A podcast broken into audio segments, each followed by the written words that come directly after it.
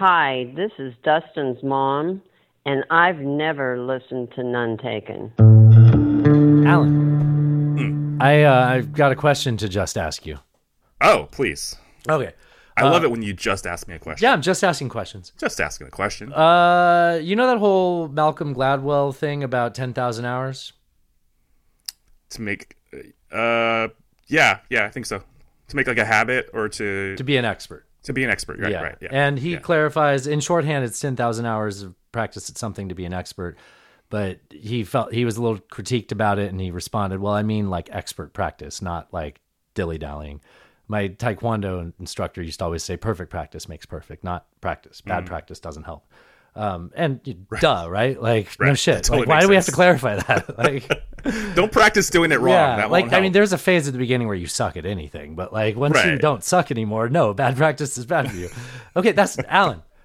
You know what? Sure. Okay, keep that in mind. Actually, with that in mind, do you think that at this point, most of us that are above the age of say like 25 Mm-hmm. are probably experts at texting and or drinking and driving? you don't have to answer that. Do you want to bring in your uh, twin that sounds and talks just like you? yeah, Schmalin. Okay, yeah. Uh, yes, yes, I definitely. know, right? Like it's like, come on, man. Like I get it when we were all noobs at this, but like I've put in the time. I'm gonna crash my car tomorrow, and everyone's gonna just assume I was texting. Should we hit record? Yeah, one, two, three. Still don't have an intro for this. All right, you ready?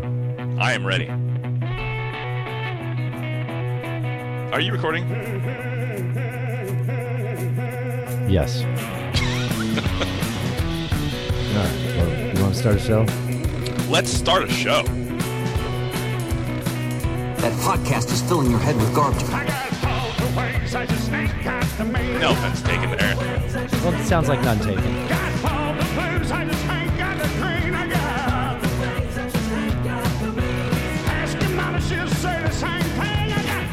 I just ain't got the means.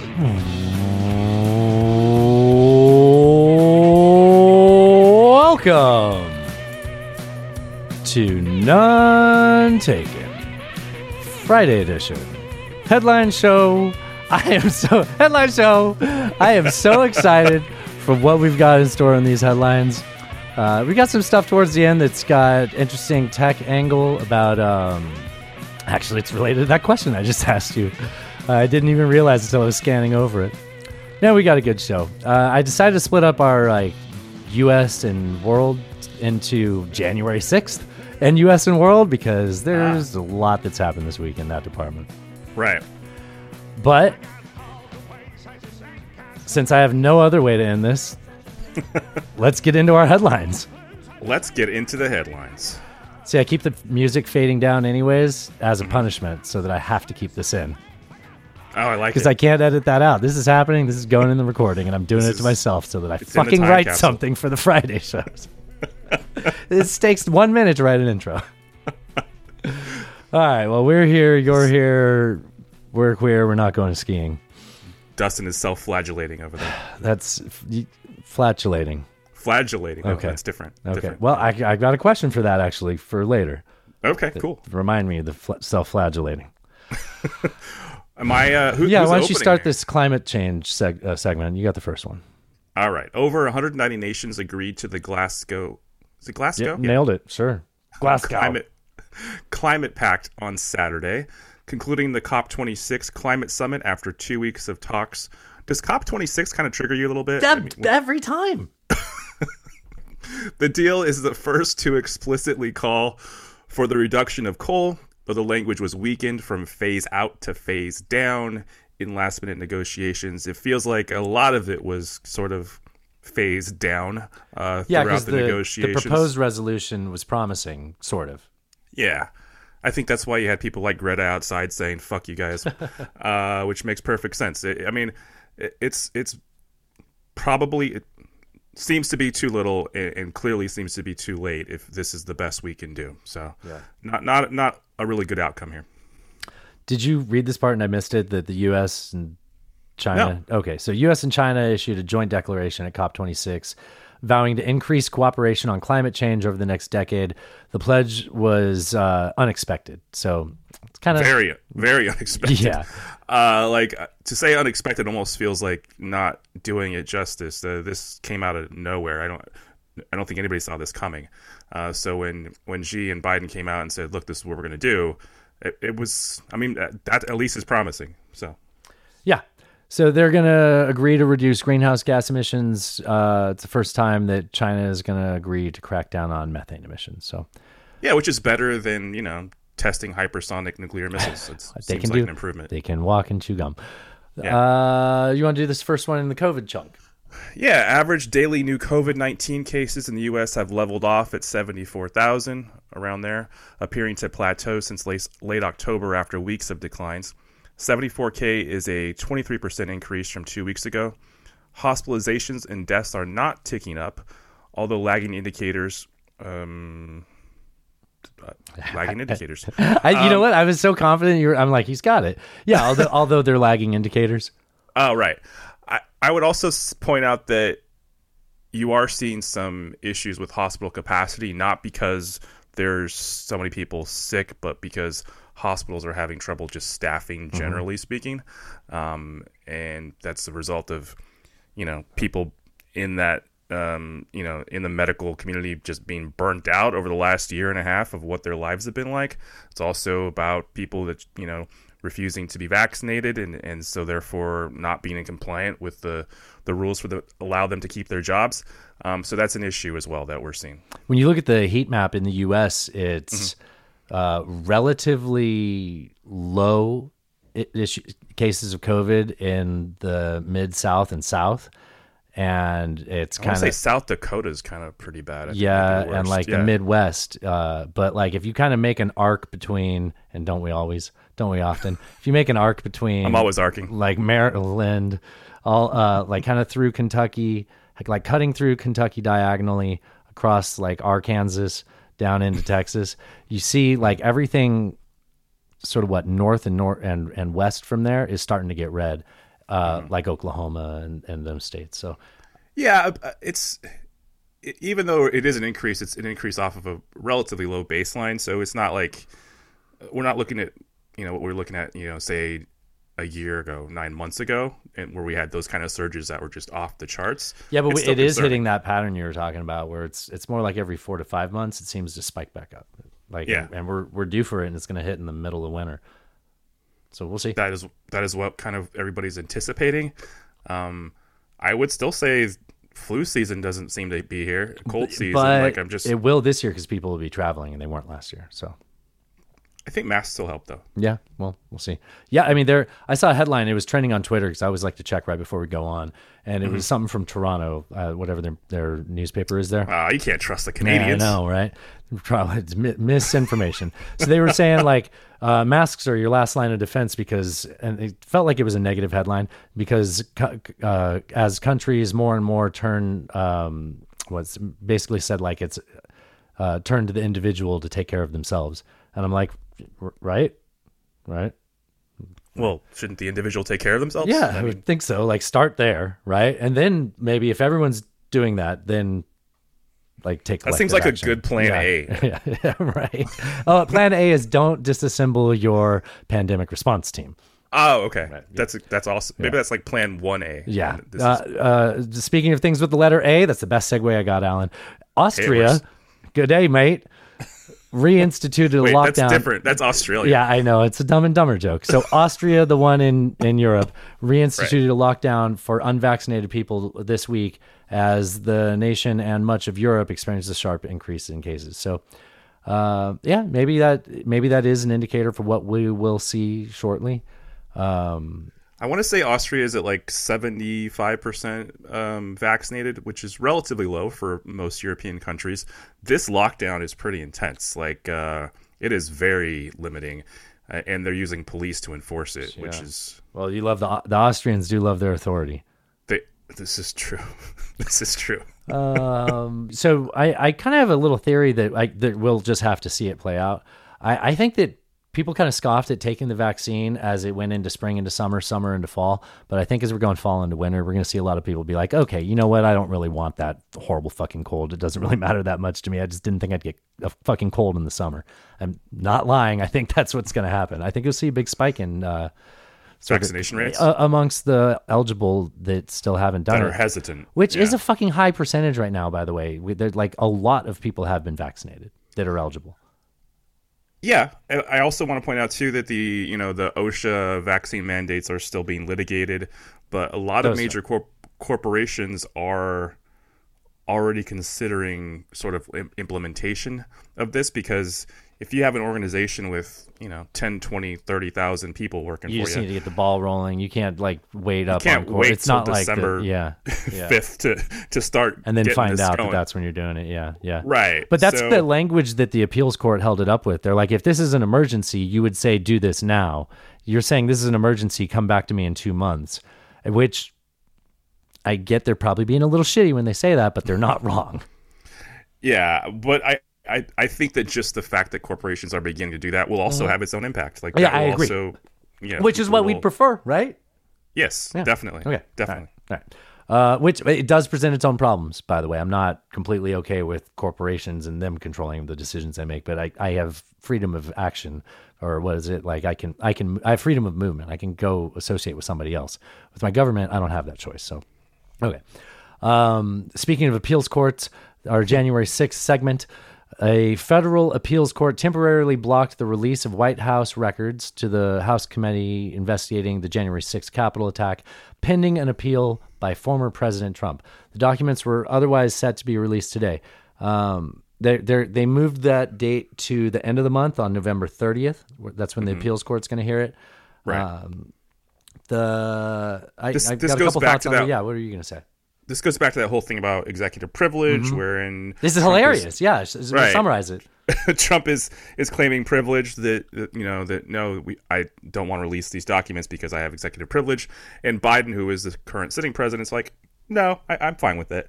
And so precedent has been that if that Precedent. precedent has been that a former sitting president, if they choose to claim uh, executive, uh, executive, why did I lose that word? Executive Yeah, privilege. privilege, that the current sitting president has to agree with them in order for that to work, which is sort of an odd way for for that to work if you think about it. Because like, okay, well then, oftentimes you're going to have the opposing party in, power after you, so that's yeah. That's not gonna- yeah. yeah. This is like uh, if four cars come to an intersection at the same time, the person on the right has the right of way. It's like, oh, which one- yeah. who's right? Like, how do we work this out? Uh, Yeah. The well, kind of along those notes or along those lines, the the district judge to that to that request said, uh, presidents are not kings, and Mm-hmm. a plaintiff is not president. I actually thought that was pretty well said. Yeah. Um, you can't just claim executive privilege forever. Like the whole point of, I mean, that's That's why you don't do things that once you're not the executive, you'll not gonna- want to have to answer to. It's Right. just you have the privilege of not disclosing it while you are in office because you have ongoing operations, things going on that, eh, you know, since we trusted you or we put trust in you, you Gave you the power. And you show us that you are trustworthy by not having to keep it a secret after you're out of office. yeah. This seems like why do we have to explain this? Oh, because it's corruption. Never mind. they know. It seems like a guardrail that makes sense, Yeah. and I, I think he that was very well stated by that judge. Yeah, I thought you said by me. I was going to say Oh, thank you too. Thank you. There You too. Um, so the National Archives, which holds the documents, says they include call logs, handwritten notes, and a draft executive order on election integrity. When I think of handwritten notes by Trump, I just I recall the scene in uh, Big Lebowski where he's at that porn the the, the porn director's Uh-huh. house, and he like the guy goes picks up the phone and gets a message and he scribbles something on a notepad and pulls it off and he goes and like sees what it is. It's just a guy like jerking off. I just I These are the imagine all of notes. yeah all Yeah. of Trump's notes just have a guy like jerking off in the a little corner. doodle. Yeah, and like this guy's an asshole. Fuck this guy. I don't know. Well, That's what I see in my head. uh, yeah, I, I I'm right there with you. I, Yeah. yeah, some version of that or crayon. Jackie Treehorn. Yeah, I mean it's yes, like pencil at best though, right? Like yes. Okay. Yeah, probably Crayola is involved yeah, somewhere. yeah. Yeah. Uh, a federal grand jury indicted former Trump aide, that, which brings us to this week, Steve Bannon, Oh, yes. on two counts of contempt of Congress for defying a subpoena from the House Select Committee investigating January 6th Capitol attack. Uh, former Chief of Staff Mark Meadows also declined to respond. No charges have been brought to him yet. So you were going to tell me before we started recording that some because I know that going in there was like a media swarm around Bannon, Ban- Bannon, and uh, he didn't really do like a perp walk. He he was kind of allowed to go broadcast basically. Well, Bannon's never met a camera he didn't like. But it was still odd that there was so much media there. Uh, I don't think that's all that surprising, but but the fact that they allowed him to basically have a press conference. That's what I'm trying bit- to say. Yeah, Yeah. it was a bit much. But he That's what I said the manner of the media was there. right. He said he said this is going to be the misdemeanor from hell, essentially implying that they're going to regret you know indicting him on these charges. He said they're going to go on the offensive, uh, and that people should stand by. Isn't that what he's literally? What does he mean by stand by? I, I, don't I don't know. Didn't the president use those? What was that from? yeah, the Proud Boys. Right. Stand stand Yeah. by. Oh man. Um. so you that was intentional. I think so. I was going to say something before that, and all of a sudden I was like, "Wait, those words? What? Yeah. Uh, what? What was I saying before that? uh, yeah. I have to go back and rewind this. I don't. I can't, I can't do that in live TV. This is live TV, Alan. I know Uh, we can't just rewind shit. The give me a second. Okay. Can I keep talking or Yes. will that distract? Okay. Uh, so I think Mark Meadows probably has more of a leg to stand on in that he was actually working for the administration. for- You know, They Bannon was- accused Bannon of conducting a war room the day. Like that's, those are the quotes that they found alarming. The name of his podcast is The War Room. this is true. I don't is know if that's gonna be the case, but I've just played tape on the la- yesterday's show about how dumb prosecutors can be. Like, Mm. how much do you want to bet that that that the the case they brought to the FISA court or whatever they did was, you know, if look, he does this thing called the War Room. Uh, no, I don't. I actually think that it's pretty likely that there was a quote unquote. That's what I was gonna say. Isn't that what he was accused of doing? Like when he just said, like as at that press conference, where he where he just like did did his like we're gonna get him basically. They're gonna wish Right. they- like that. Isn't that what he's accused of doing? On January sixth. Yes. I guess to a certain extent, yeah. Okay. I mean, January 6th obviously had consequences, you Yeah. know, that, that were immediate. Um, but there are there are now various members of Trump's former staff who appear to be cooperating with the committee, who had very front row seats to some of this stuff, um, who potentially were there with Trump as he observed all the things that were going on with January 6th, um, and can speak to sort of his mental state and the things he said, which would be very interesting to hear. Um, so, yeah, I do think that things are starting to turn over here, and, and we are going to see some movement in this this case. Do you want to do this next one? Yes. All right. President Biden and Chinese President Xi Jinping held Nailed a virtual virtual summit Monday in the pair's most significant face-to-face engagement since Biden took office in Jan- January. So yeah, this is um we've described it on the show I think as sort of a almost feels like a developing cold war between China and the US over What's the it? What's and what's that thing called where uh, a rising power meets a uh, Thucyd- Thucydian trap? Is that what that? Am I, am I saying that right? Let's look this up. Thucydides trap. Okay. Hold up. Huh? I gotta look this up. All right. This is real important. Gotta find out more about it. Classic. Oh, there it is.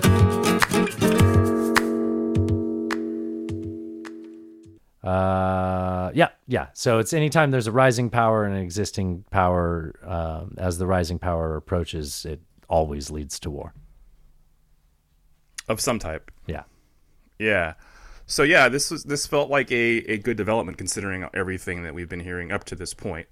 All right, so the discussion comes days after the Chinese Communist Party issued a resolution that in part elevated Xi to a status alongside party founder Mao Zedong and its modern architect Deng Xiaoping. Um, we kind of talked about this last week, I believe, right? Yeah. Like, uh, Yep. Basically elevating him to the status of chairman, which is like, you know, he's a now Emperor. Emperor, lifelong leader, essentially. Um, the meeting also comes at a time of increased tensions between the two, as we've documented. Notable issues include China's increasingly aggressive stance toward Taiwan, uh, which we've definitely talked Yep, about that. yep. Accusations of genocide against uh, Chinese. Ch- uh, ooh, I tried Uyghurs. against the Uyghurs, and then mutual tariffs on a range of products and services from either country, increasing Chinese militarization and more. Dude, just today, their economy surpassed the U.S. oh, I didn't see that. Yeah. It is interesting to me some of the, the sort of Trump era things that were put in place that the Biden administration still hasn't taken out at to, to wit the tariffs, Yep. um, which which still exist. I, I would have thought that those would have been negotiated down pretty quickly, but that hasn't even been close to the case. No. Yeah. Yeah. That's been pretty disappointing on a lot of fronts. Uh, yeah, actually, That- yeah, yeah, that's why um, Let's Go Brandon was so uni- uniting. That's why that reporter was wrong. it is he is a uniter. Everyone's just, pretty much either meh or or mad at him. Yeah, I mean, if you look at polling, it's not good. Uh, people are concerned about the economy with inflation rising. You know, the economy is stupid. Everybody knows that. Um, The so economy there's- is stupid. The famous James Carville quote. right.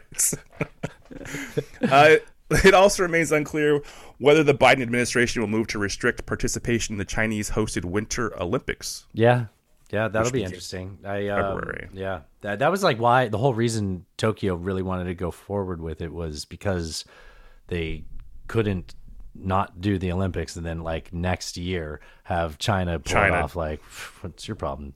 Yeah, uh, nothing really came Wasn't from it- that, huh? I mean, it was Wasn't it just in? Oh, the Summer Olympics were in China. yeah, and and oh, the Summer Olympics were there in 08 Yeah. because it started on 8 8 08 because there's all the lucky eights. Ah. Yeah. Uh, Belarus threatens to. I, I always want to say Belarus threatens to block gas supplies to Europe. Doesn't it sound like? Doesn't it spell that way? It is. Okay.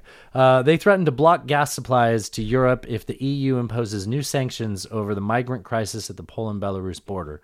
Meanwhile, Turkey halted flights to Belarus for Syria, Yemen, and Iraqi citizens, which was the the whole charade. We kind of talked about this in passing last week, uh, but the the process was migrants were like when downtown wants to get rid of their homeless and they bust them up to like San Francisco where they're fine with it. Right. Like that's what. Well, they essentially had like travel agents in these these countries that were like, "Hey, you want a new life? Like, just come try fly uh, fly Belarus Air. We'll uh, we'll we'll fly you to the border of Poland, right to the border of, of the, Europe, and uh, you waltz right in, and there you go. We're it. going to do that for you. Yep. Uh, and that's not at all the case. It's um, and this is all this is all alleged to be masterminded by Putin, correct? Mm-hmm. Have, have, as as a way to poke at, at the EU, um, because obviously immigration has been a huge issue for for the EU for the last number of years. I mean, that's basically why we have Brexit, um, among some other things. Um, so yeah, this is a, a way of poking at the EU through Belarus. Um, and, and essentially, what they've done is they put all these people on the border, and then they put soldiers behind them, so they can't retreat. They're just stuck there on the border. Um, and you know, Poland doesn't want to let them in. that's a Uh, horrible thing to do with a human. It's pretty fucked up. Yeah, it's it's not a good situation. And just like news alert, it's it's kind of cold in Belarus right now. So not not the ideal humanitarian situation for people who are unhoused, stuck on a border where they can't retreat or advance. Can you imagine leaving Iraq and going to Poland right now? Yeah. That'd be horrible. No, I actually no, I can't. can't. Yeah, yeah. I can try. Um, there's also intelligence is saying that Russia's like stocked up and ready to invade eastern Ukraine. Did you see that? I don't think I saw that directly, although it almost feels like they have been for some time. Like Sure. that's, I mean, yeah, they, they kind of.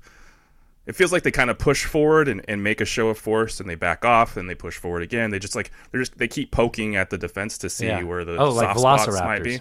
Yeah, yeah. He's a Nature clever finds girl. a way, Dustin. Yeah. Yeah.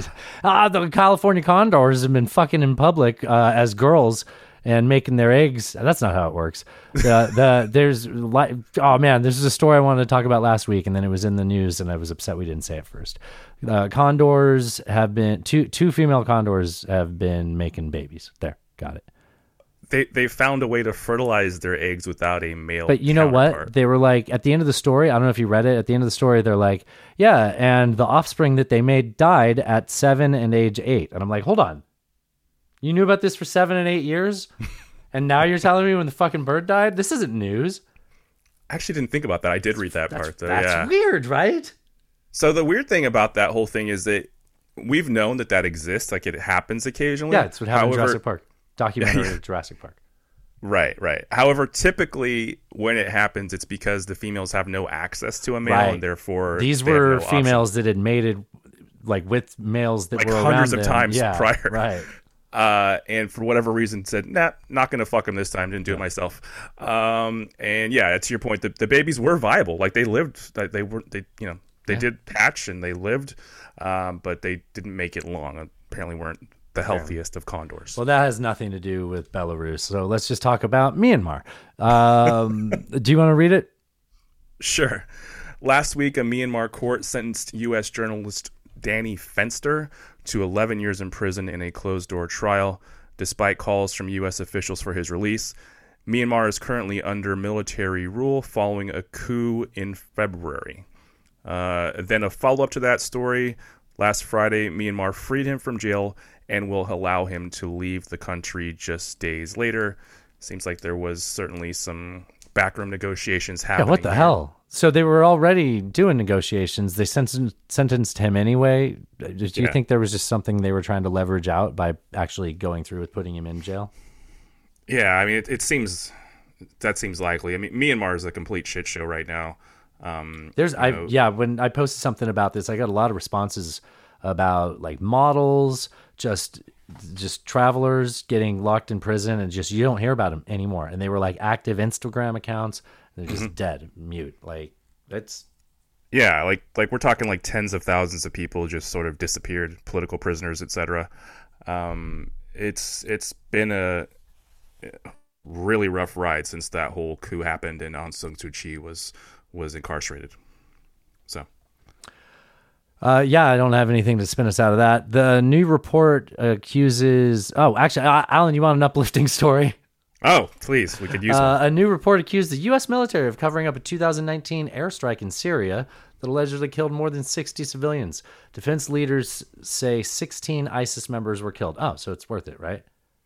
Yeah, not not only civilians, women and children. Um, and there's a the New York Times did a whole sort of uh, story on this where they kind of broke this open. Uh, there was there was a guy who um, he was a he's a attorney that works for the um, the Air Force, and it's his job to sort of review stuff like this that could potentially be a war crime, and then like bump it up the chain of command to have it investigated. And so he saw this video and immediately said, "Well, we have a problem here."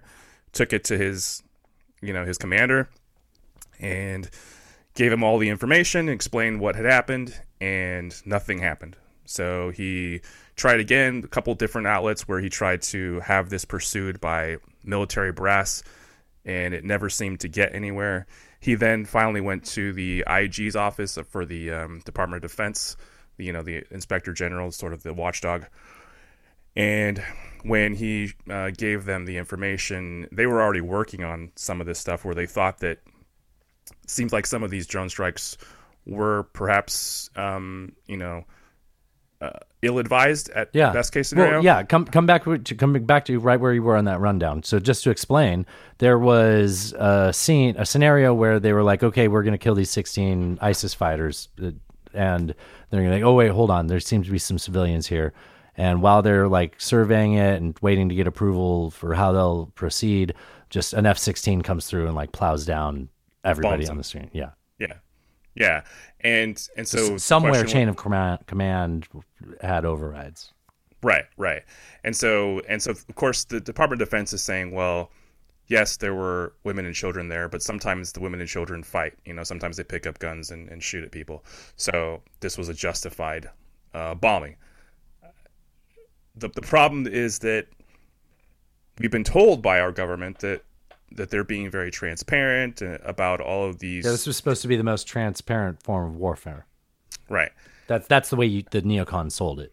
Right. And what the investigation found was while this case was probably the most egregious example, there were many, many cases where it seemed like, you know, clearly all the ducks weren't in a row and that, that, that maybe we, you know, there were some mistakes made with, with some of these bombings and drone strikes. Just like the way And- we left Afghanistan. Yeah. Just, um, just I It's a, it's a really ugly story. I mean, yeah, it's, it's I mean, terrible. and It's this this this guy who you know saw this and was like, I have to do something about it. Man, he exhausted like all these different options and just nothing came of it. Yeah. And it still seems like nothing's coming. Oh, nothing's going to come from it. They they admitted that they shouldn't have made that airstrike uh, as we left Afghanistan, and they were like, "Yeah, but nobody did anything wrong." It's like, wait, what? Both of those things? How? yeah, I mean, this is this is this is why you don't get into these. it's- I'm exasperated. I'm sorry. I just I'm very anti-war. I'm um, you know, probably to my detriment. Uh, it it it- it's just the collateral damage like, and we just get to live our lives you know um you i i watched it you didn't see it yet but what parts of uh the bourdain documentary are Mm-hmm. when he was in lebanon and there was basically Oh, a I war remember going- that. yeah and you're like you know he's he's talking about being at the poolside while a war is taking place literally over their head just but they're safe and that's what america's been like this whole 20 years we just forget about it set it on autopilot and then we'll sit here and complain occasionally yeah, but I mean, so this this is how this is how you make a terrorist, right? Like Yeah. this is this is how this is exactly what happened in star wars you roasted his parents and then he found some old uh, jedi you know some old hermit to teach him the ways of battle and you know guerrilla warfare and then he commits a terrorist act and blows up your megastructure I have to say, Dustin, I, uh, Star Wars is not where I expected that to go, but that's why I do this show. That, Thanks, that was that that was wow. My mind is still recovering from that. Actually, Well, well then take let's a seat. continue. I'll, I'll uh, yeah. Uh, Democrat. Oh, Alan, here's actually the light subject. Um, Oh. The Democrat Beto O'Rourke announced he will run for Texas governor in 2022, challenging. Republican Governor Greg Abbott. O'Rourke Yes. is a former U.S. congressman. He ran a high-profile failing campaign for president and failing campaign for senate against Ted Cruz. How how do you think that you're going to win governor when you couldn't beat Ted Cruz? Ted Cruz is like Lindsey Graham said if you held if you what did you tell me this or where Lindsey Graham said that if you shot Ted Cruz on the floor of the Senate and held a trial in the Senate, nobody would accuse you. No, this is true, that makes me laugh every time I hear that story. where did I hear that? did you tell me that? I don't know if I did or not, Okay. but I've yeah, it's possible. But yeah, he's not the most likable guy, even in his home state. al- Though for whatever reason, he has fans. Yeah. Um, perhaps not as many now when he decided to go to Cancun during an energy Ted crisis Cruz. in his state. Yeah. Yeah, I thought you were talking about Beto. I mean, yeah, he has his fans. Yeah. Yeah, Cruz. Um, yeah, I think it's interesting. I, I, to your point, he he hasn't exactly been successful at rocking the apple cart previously. No, So he's the one that know, skateboards, or is that Pete Buttigieg? That's Pete, I think. Oh, okay. Because then Pete also listens to Spoon. And which one of them was a like really into video games? Was it? No, that's Ossoff. Yeah. yeah okay. Okay. Yeah, yeah. All right. Okay. These millennials and their politics. uh, your turn. A judge approved a $626 million settlement over the Flint, Michigan water crisis. Flint residents were exposed to lead contaminated water after the city switched its water source and failed to quickly acknowledge the problem. I mean, this has been ongoing for quite a while. Um, part of the whole infrastructure plan that, that just passed is supposed some of that money is supposed to go to fixing some of this stuff. Um, yeah, six hundred twenty-six million dollars doesn't seem big I enough. can't. No, of course not. There's a lot of people that live in Flint. It amazes me. It amazes me that there's a lot of people that live in Flint. I lived in Detroit, so I can fucking talk. Okay, like I, I don't. I've said this before, and I'll say it again. I don't understand how anyone lives in Flint, Michigan. Like before all this, I mean, you bet never you're, been, so you're have no better of off reference. being homeless, taking because you don't have a lot of things if you live in Flint, Michigan. You just take all the garbage that's worthwhile, put it into one bag because you live in Flint, Michigan, and like walk, walk until you live somewhere other than Flint, Michigan. Preferably leave the state, but like just I mean, Saginaw's terrible. I'd still rather live in Saginaw than Flint. I, I, I I, never any- when I lived there, I was like, why would anyone live here? Because you had decades of understanding that it would it was depressed and hopeless. Nobody like no nobody's there, and they're like, I think it's going to turn around, and they just they just li- continue living in Flint, Michigan. Like I'll never understand it. I'll I'll die not understanding it. I just want to point out to listeners that perhaps uh, are from Flint or, or, or live in Flint that, that. Dustin is Dustin is not representing the views of None Taken podcast. No, I'm kidding. Leave Flint. It's, it's I'm telling you, whatever you're going to go through to get out of Flint, it's going to make you a better person, there- and you're going to be somewhere that you want to accept the hero's journey. Let it transform you in the process, and find out who you really are. Someone that doesn't live in Flint. Find your sun door. Find your Um, sun door. is there is there a like a city in California that might be comparable to Flint, like Bakersfield or fucking I don't know. Well, I want to say Sacramento, but that's just me. uh, yeah, um, Um, El Centro. oh, okay. Yeah, you don't want to live in El Centro. Like, there's no point in living in El Centro unless you work for like a trucking company. Like, it's a place to like fill up on gas and make it to San Diego. Like, and and it's actually bad judgment on your part, or you have a small tank. But like, you just had Yuma like an hour ago. Just yeah, no El Centro, get out of there, go somewhere else. Although, else. as we learned, uh, bad judgment is not illegal. As we learned from the. Uh, All right. let's go with El Centro. Okay. All right, moving on. Oh, it's, it's your turn. Uh, oh, uh, a Connecticut a Connecticut judge ruled that Infowars host Alex Jones is liable for defamation tied to claims that's turning into my Nixon tied to claims that the 2012 Sandy Hook school shooting was a hoax. He was found liable by default after failing to turn over his evidence. So he might not have lost, apparently, which is weird to believe, but he lost because he didn't want to turn over financial evidence which would prove that he was making a profit off of this uh, Atlanta didn't ever burn conspiracy. Yeah, there were a lot of people on the left. That's uh, the sort of- origin of, the crisis actors thing. Right. Um, there were a lot of people on the left sort of uh, jumping up and down with glee because uh, this happened to Alex on the same day as uh, Steve Bannon, Bannon, yeah. um, had his issues. I, I don't. The Bannon thing I, isn't isn't much to really No. celebrate. Yeah. I, this actually, he caused some real harm here. in Yeah, he opinion. did. He really did. and uh, I I think it's it's right that he be held accountable Yeah. and liable for that. Yeah, and especially if it's is it financially Yes. I, Okay. Yes. Well, yeah. You know what? If you made a bunch of money off that, you know what? I think that a, a party that sues you and wins that suit does deserve to get that kind of money. I uh, definitely agree, agree with that. Yeah. Um, and then lastly, in our uh, U.S. and news and world, uh, oh, your turn. Do you want to say Yeah. it? Can we say it together? Free Britney. Yeah, free Britney. A, a Los. Angeles judge Timing. ended Britney Spears. Uh, I'm sorry, let me start over. A Los Angeles judge ended Britney Spears' conservatorship on Friday after nearly 14 years under the controversial legal ag- arrangement. So good for Britney, man. Yeah, I'm sure everybody's talked about that by now, but I didn't want to go a week and not mention it. So just because it's come up on the show a few times, you want to go get a refill? Yeah, man. Halftime All right, sounds man. good. Cheers. Drive, drive safe. You too. God bless. This is the B side of our platter, sports fans. And I'm singing just for you, covered in sequins. In the canyons of your mind, I will wander through your brain to the ventricles of your heart, my dear. I'm in love with you again. Cross the mountains of your chest. So I was just on Twitter, Alan. I Uh, stick a Union Jack. I, I just wanted to see if we missed like any news stories while we were recording, and um, Anything spicy? yeah. Well, All right. the top trending story, at least on my feed, was um, a very attractive headline Pfizer CEO's wife is alive and she did not experience COVID 19 vaccine complications. Fact checkers say. What? I don't know what that means. That that's like that's like when Buzz was on and they're like, "Hey, whatever you're looking for, it's not in my sock drawer."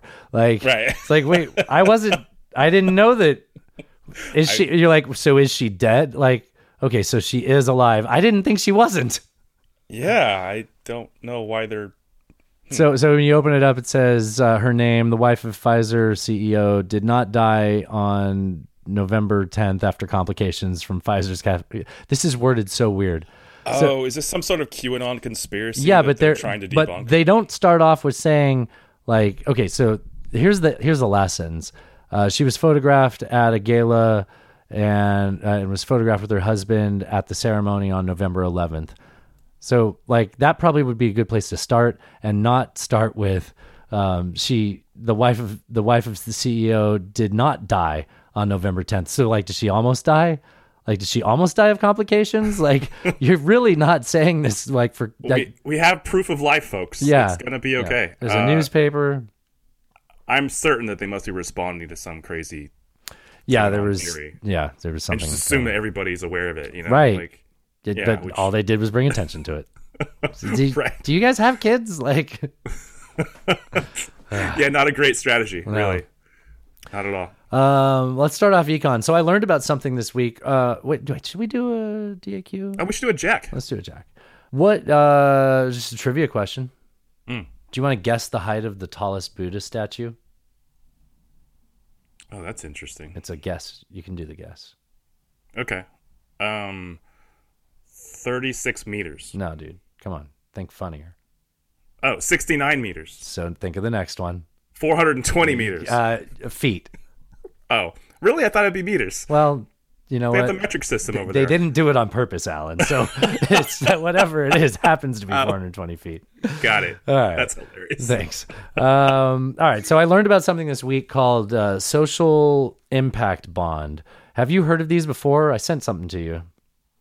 Yeah, I did read the the article that you sent me. I had I was vaguely aware of them. It seemed like a a very strange sort of What was that acronym you taught me last week? Uh The which- social something score. Oh, like it's uh environment, social, and uh, corporate governance. So Okay. ES, a ESG. ESG. Okay. Right. Uh, this seems like tangent tangential to that. Yeah, I guess it's adjacent. So it's essentially what they attempt to do. douchebags. Well, it's not tangential; it's adjacent. Uh, such pieces of shit. Go ahead. Can you explain it? So, social impact bonds. Yeah, so essentially what they attempt to do is create a financial instrument whereby people can purchase this bond and what they're doing is investing in let's give you an example. All right. So, let's say the outcome that you want is uh, less recidivism in um, uh, inmates once they're released from prison, right? And you can do some funny math and come up with a an impact to the economy based on lowering recidivism rates by 10%. And you can say, well, the value of that on the economy is X amount of dollars. So then you can create this bond wherein you say, uh, people can invest in this. And what we're going to do is we're going to use that money to support programs which will lower recidivism rates.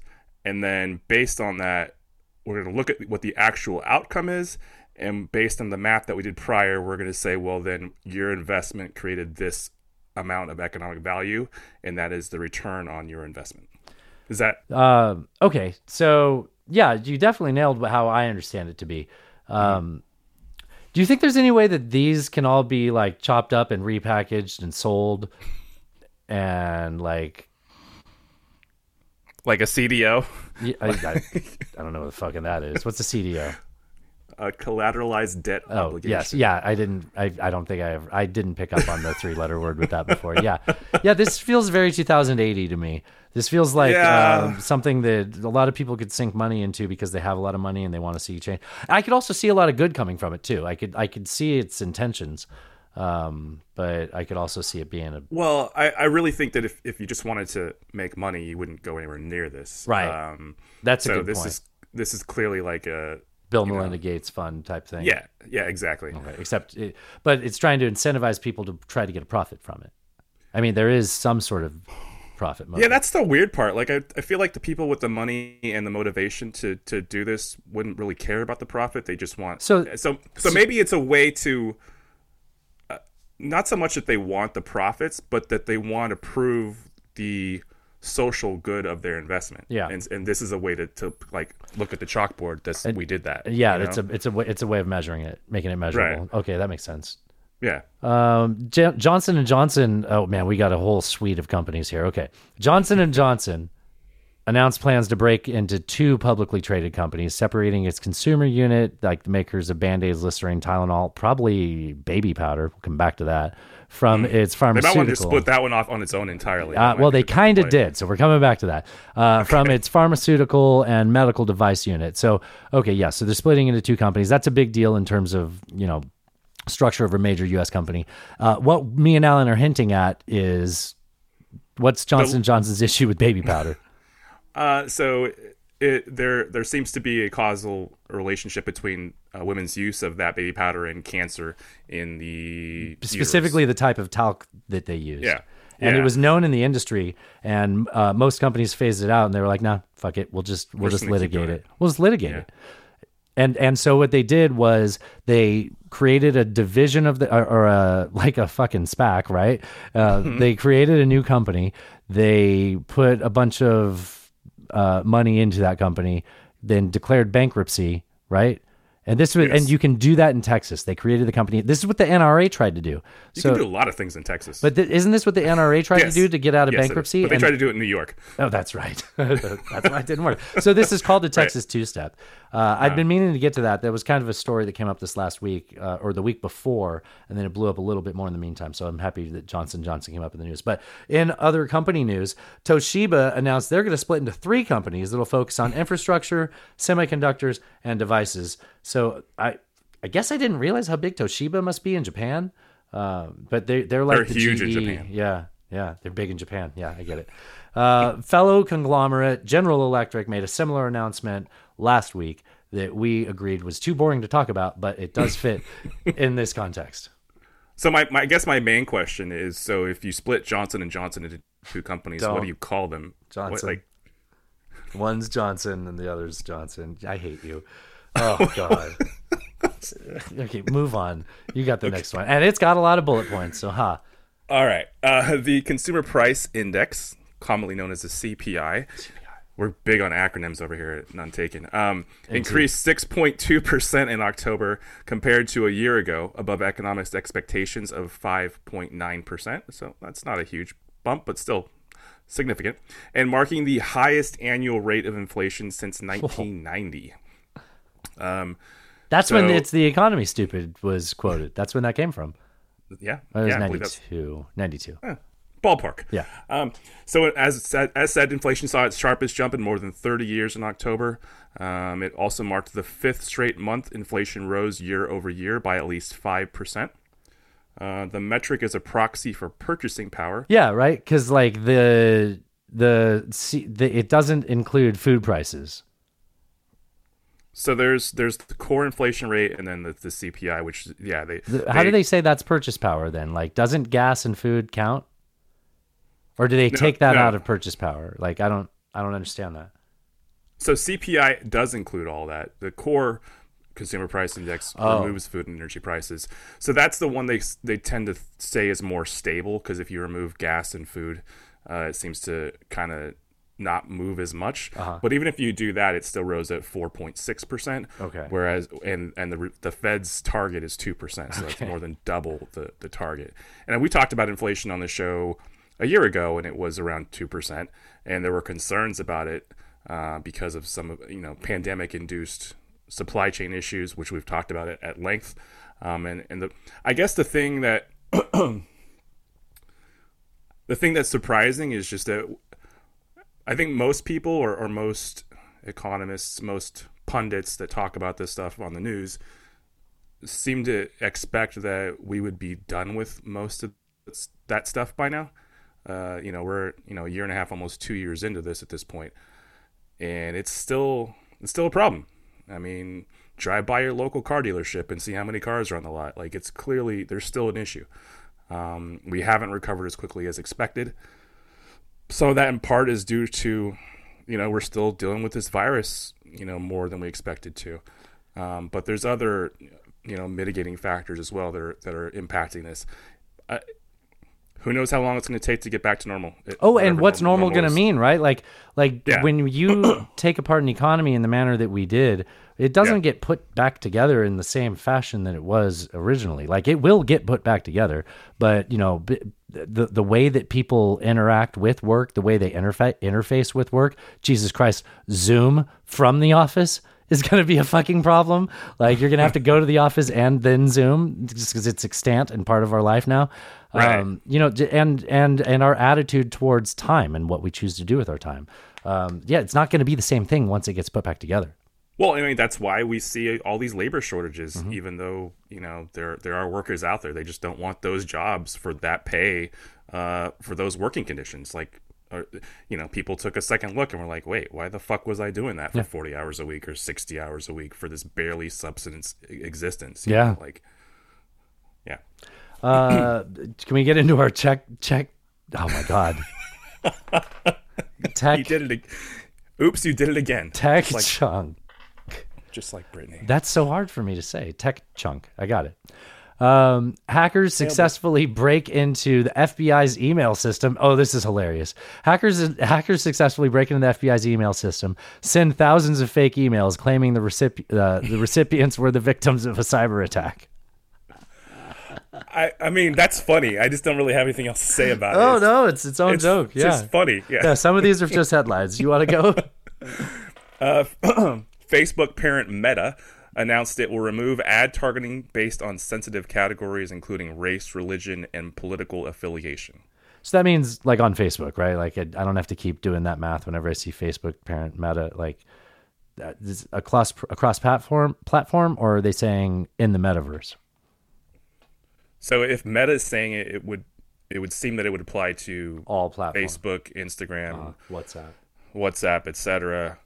I mean, I guess my question is, okay, they're saying that. How do we know? Like, we can't see any of these algorithms. Oh, right. Like, like Well, they'll just do the cohort thing that Google talks about, right? Where you get it through your association.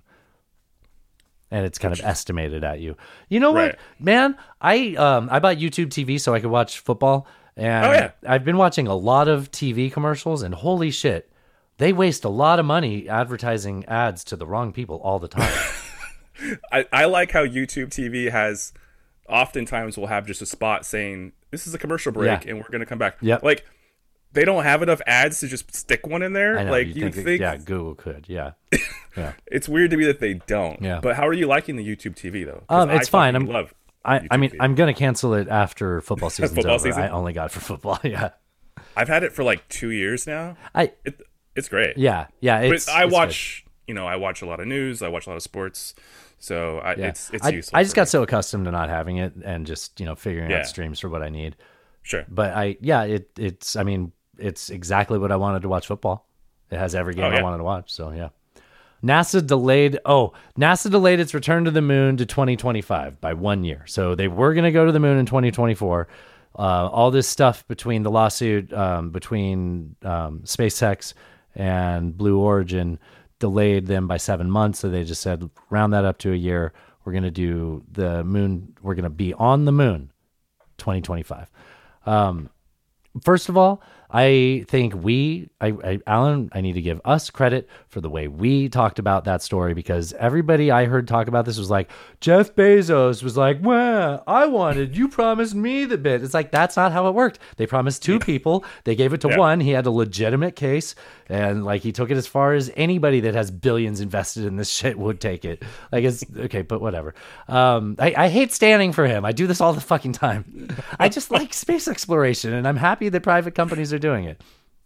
Okay. It is pretty cool. I mean, we talked about the uh, the the whole space station story earlier. I mean, the fact that there is a private company's rocket up there that That's that wild, right? that- yeah, that's pretty wild. It's pretty wild. And they're just like, uh, yeah, if we could join in on the chat, uh, we definitely will join you if our ship blows up. That's basically what they said, by the way.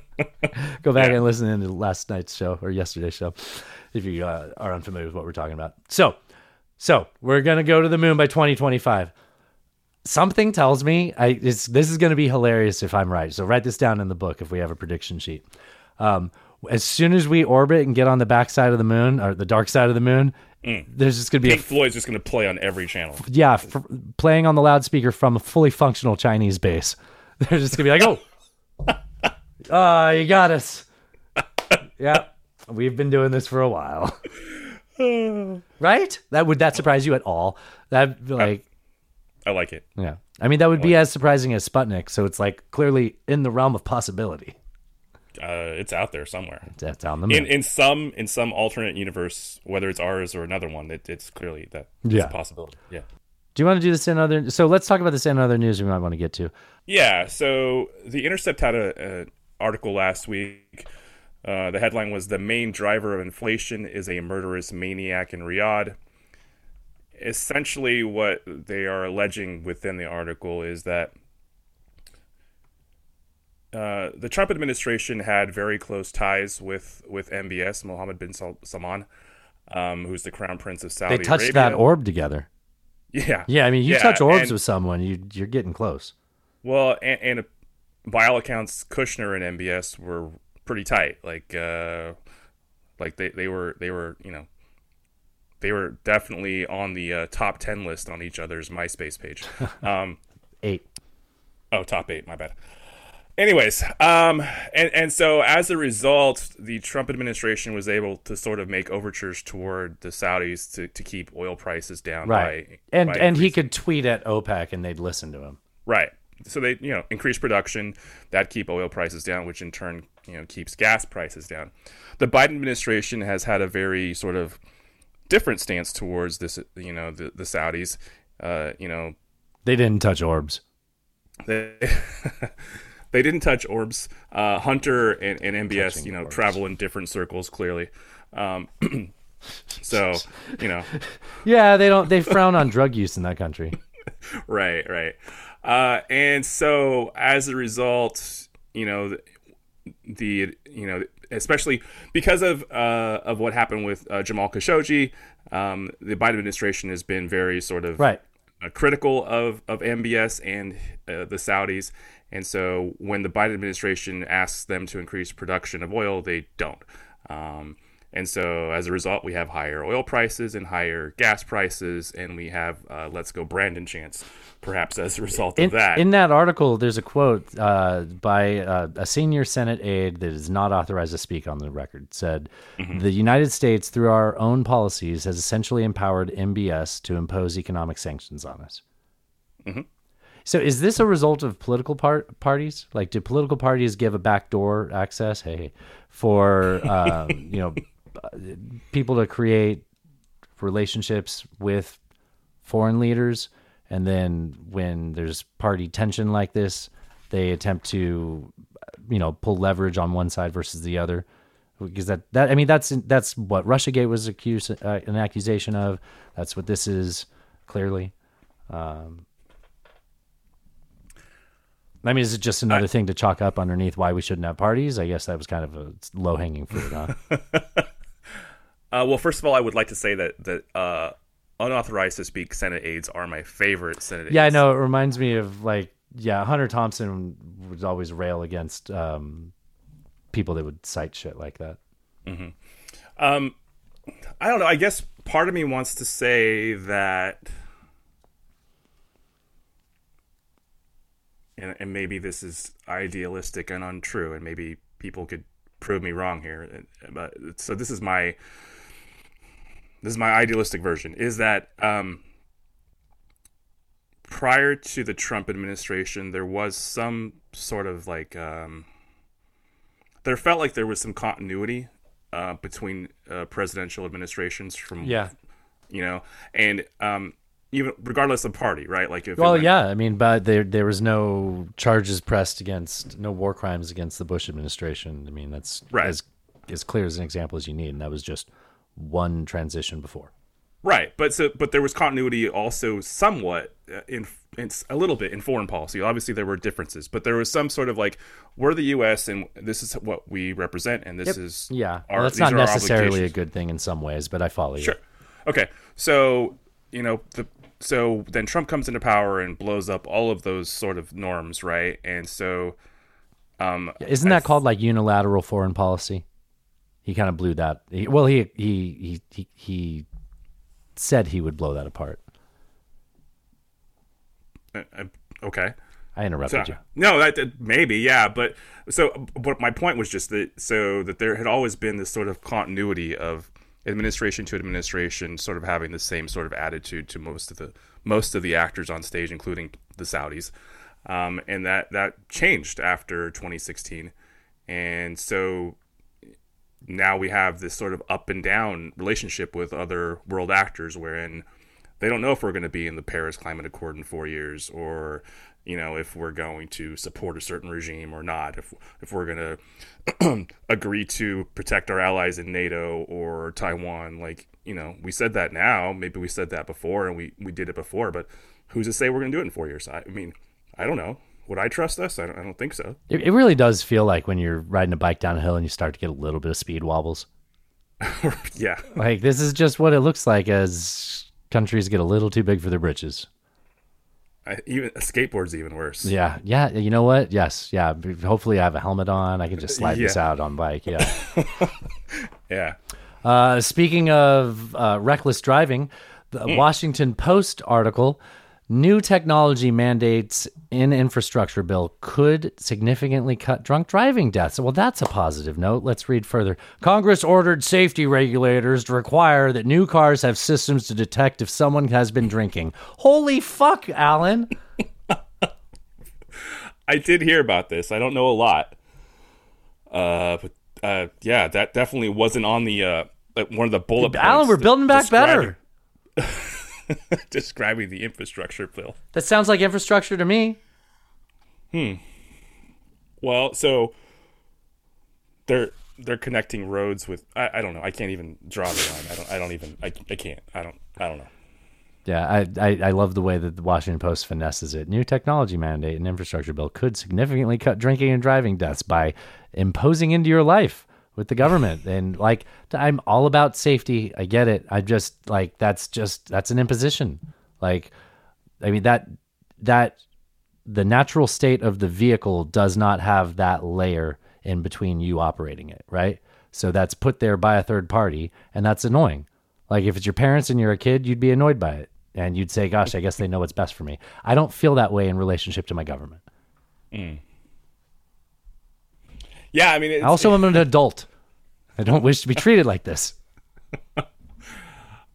yeah, it's it puts you in a weird place because it's like, well, I I don't want to defend people, you know. Well, right, but like every time I need, I go and use my car, do I have to be reminded that I am controlled by my government? I, I get it. Mm-hmm. Like that's an exaggeration, blah blah blah, hyperbole.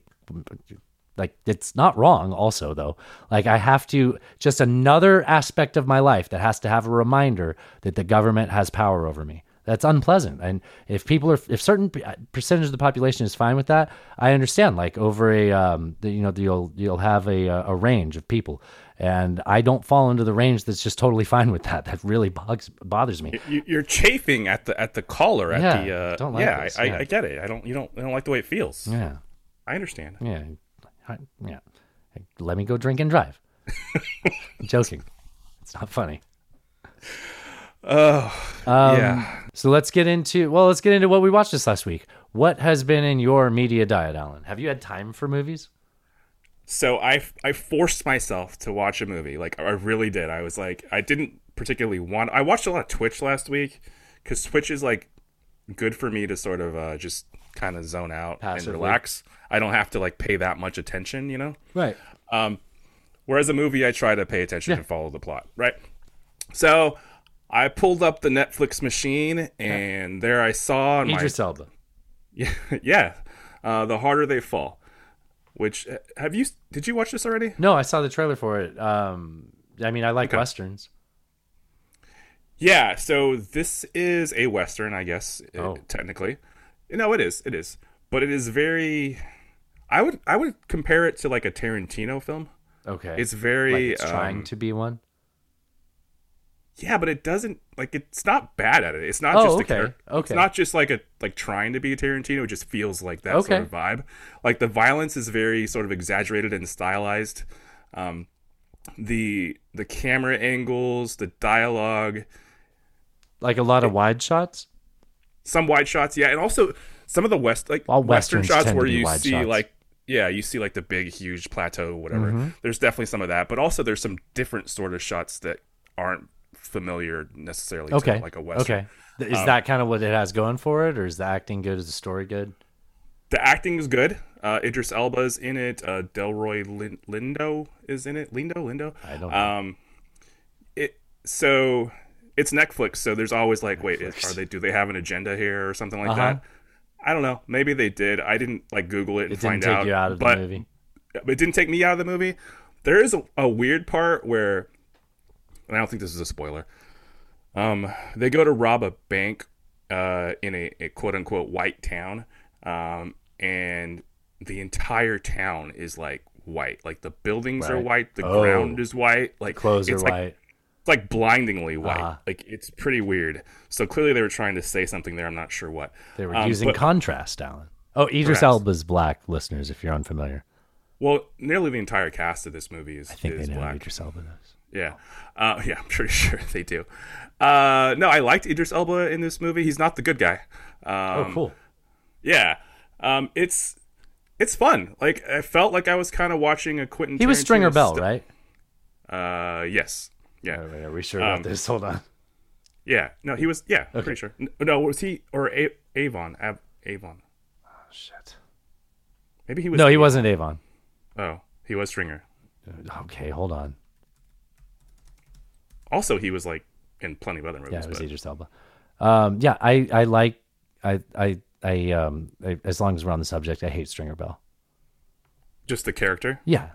I mean, Oh, I, I like that the character exists, but I, a lot of people, that's like one of their favorite characters in that movie. I thought he was like condescending to all the, all of his cohorts. Mm, I can see that. Yeah. I can see that. Um, so it kind of starts with a very heinous, uh, violent scene, and you don't understand uh, what it is or why that happened until the very end of the movie. And it's a pretty good story, honestly. I enjoyed it. I I, I think it was a pretty good movie. Okay. all right. Um, I'll check it out. It's long though, huh? It's over two hours. Oh, dude. Yeah, I, I started again. I, I was forcing myself to watch the movie, right? So I, I turned it on. And I immediately look how long it is. Two hours, nineteen minutes. I'm like, fuck. Yeah. but it didn't feel that long when I watched it. Oh, so oh, it was very, okay. it's very well paced. Okay. So I mean, you know, you know, yeah. Well, when it's too long, think, it's but- at least nice of them to have a good pace. I watched a movie on Amazon called Protege, which was too long for me and had a bad pace, so very unpleasant. Zero stars. Um, I think you would like it. Um, there's no, there's uh, there's a lot of silence. So Okay. uh, Natasha finished it. She said it wasn't that bad. So Protege on Amazon, it's free. I watched Shang Chi, the Legend of the Ten Rings, on the Disney Plus because it's free now if you have the Disney Plus. oh, the Marvel one. I gotta say, I heard a lot going into this. I went in with really high expectations. I will admit, it did not meet my expectations at all. I was very bored by it. It didn't have heart. I think there's a few things it has going for it. Its cast was really, really good. The action scenes, especially in the first hour, were intense and like really well um, choreographed uh, and like filmed. It's weird to say filmed because it's so much CGI, but um, the, the I it had it had that going for it, and then it kind of dropped off, and there just wasn't heart to it. Like I I didn't feel like there was enough reason for me to be compelled about what was really happening. Um, and I don't want to spoil it, but like, uh, how do I say? How do you say? Well, can I, can I ask you a question? Yeah, So did it did it fit in the Marvel universe? Like, Yeah. did you feel like it made sense of some other things? yeah, that it did. yeah, okay. especially like moving forward, it exists Okay. after the snap. It uh, brings in characters from um, the wizard one, the one with the cape, and uh, so you know that that's the tie-in on the next Cape Man, whatever that guy's name is, movie. Um, Benedict Cumberbatch. yeah, that's it. Yeah. And yeah, I mean, I, Okay. I I'll probably go back and finish it. Like I didn't hate it, but I just Dude, I, I- really I expected more from it. I haven't watched anything on Disney Plus in like months. Yeah, I know. point. It's just whenever a new release ends up there, or they have a series, and then I haven't watched the um the Mandalorian. No, I watched that. The what if? Oh, Black Magic, No, the Black Widow. yes. That's why I said Black Magic. Sorry, uh, I Alan, I Hmm. did like something this week. Do tell. We watched Bond. The newest Bond was uh, cheaper than two tickets, and it's not on an IMAX screen anymore. So I was like, "Fuck it, I've got a good TV. I'll watch it at home." And Nice. it was great, man. It was great, great, great. It tied everything together. Um, don't forget, this movie came out at the beginning of the pandemic, and then it didn't come out. Like it was gonna come out in like April of the, of 2020, and um, I'm not spoiling anything, but the subject matter of the plot would have been horrible to come out during a viral pandemic. Um, Jesus, wow. So yeah, like just Thinking there, like bioweapon. uh, there is so much in this where you're like, what? like did James Bond predict the 2020?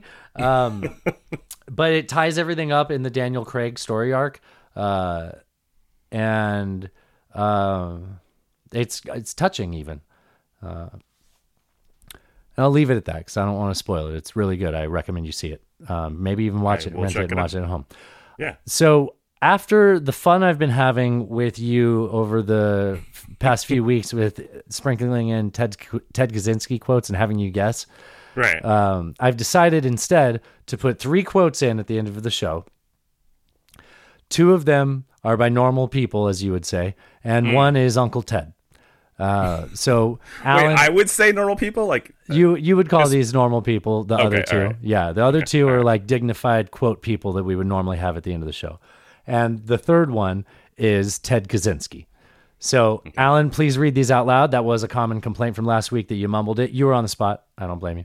Uh, why don't you read these out loud and um, guess which one is Ted Kaczynski? Okay. So, quote one I am, I confess, one of those who think that choice and impulse ought to come from below and not from above, from the citizen and not from the legislator, and the opposite doctrine appears to me to tend to the destruction of liberty and human dignity. Okay. Quote number two Freedom means being in control of the life and death issues of one's existence food, clothing, shelter, and defense against whatever threats there may be in one's environment. Freedom means having power, not the power to control other people, but the power to control the circumstances of one's own life.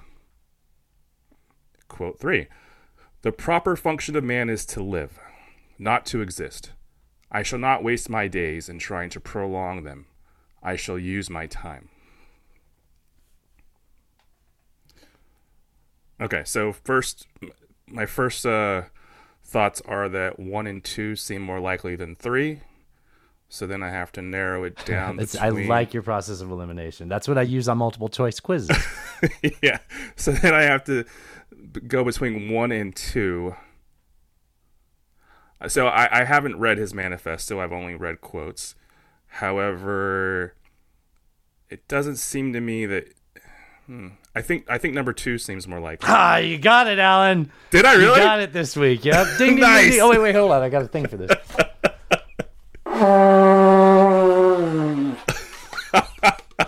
Good Nice. job. Good job. Nice. Uh, I'll have to try harder next time. No, I just legislator sounded wrong. Yeah, for- yeah. For him to I thought the last one was tempting for you. I, I, I am surprised I didn't get more credit. So that's a quote at the end of uh, the James Bond movie. They played that, and Okay. it's a reference to um, "You Only Live Twice," the book, not the movie. And this Okay. is deep in James Bond nerddom. And I was I was reading, it, I was like, that actually sounds like it could be a Ted Kaczynski quote, though. So I just threw it in there. well, I'll get you one of these weeks, gadget. you will indeed. All right. That was fun. That was fun, man. Uh, Cheers. Yeah, sorry. Uh, drive safe and no offense. No offense, Alan. None taken. Drive safe. God bless. I'm pooping right now. Is Kevin McCarthy a moron, and if so, why? I come without explanations or solutions. Ted Cruz, go fuck yourself. Read the news. Now this is podcasting.